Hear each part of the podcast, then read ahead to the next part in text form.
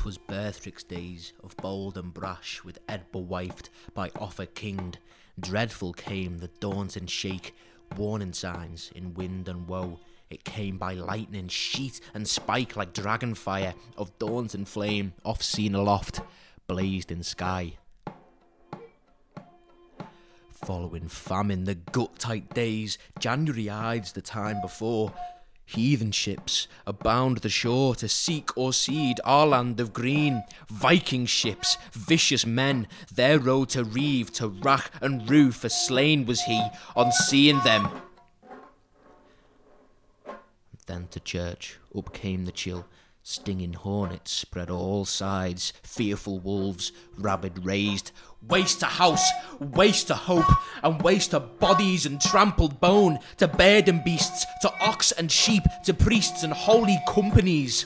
Polluted steps, poison plagues, altars dug, art destroyed. For fifty and three hundred years, great hope yet turned to grievousness fathers and forefathers for our green thick land has housed and homed. Judgment brought in sudden bout, transgressors woe, the total foe. Roland finds himself in a new scene, a half held place, a gathering space. The threat is uncertain, time multiplied. Words ward off fear of what might be outside. What is outside? The Vikings attacking! Bombs in the town! Zombie invasion! Nuclear meltdown! Roland can't tell where or when this is, but one thing is for certain. At a time of danger, sanctuary is found within these familiar walls. Edmund, they're coming. The thatch is aflame. The yew tree uprooted. Old man Fenton's boat is sunk and the geese are all dead. They broke the necks without a thought. A crack with their hands and they crumpled. The blood pooled and spattered. Sunlit. Sun dappled across all the paving stones. Man the door, and bar the gate, and use more than standard oak.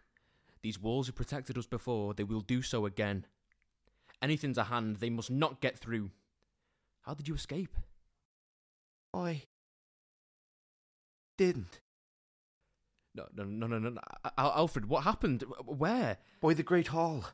I was checking for stragglers, and one of them came at me. Wild the look in his eyes, Edwin. We can't beat that. He seemed almost disappointed I couldn't match him in the fight.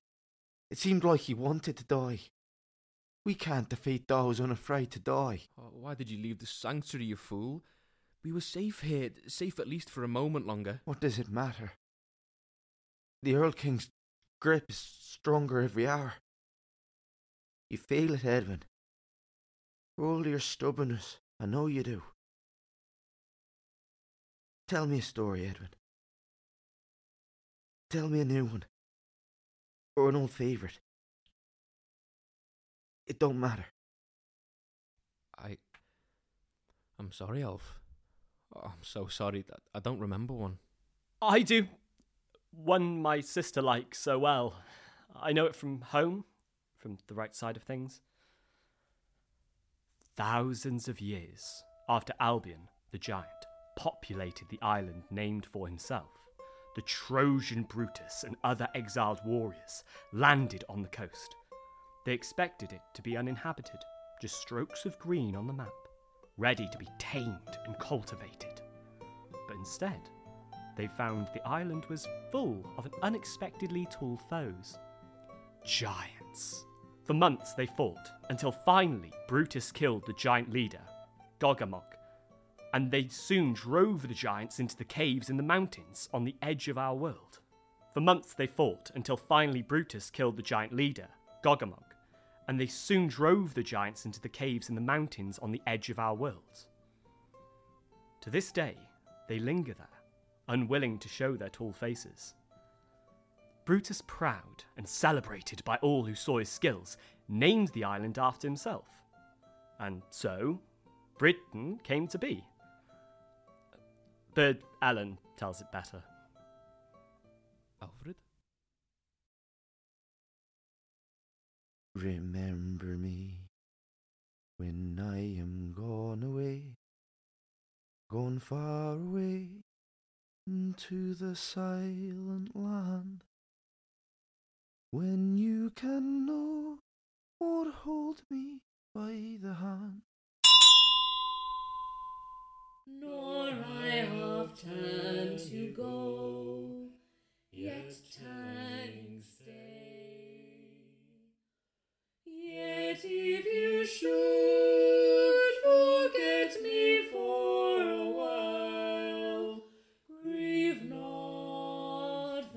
vestige thought that once we had.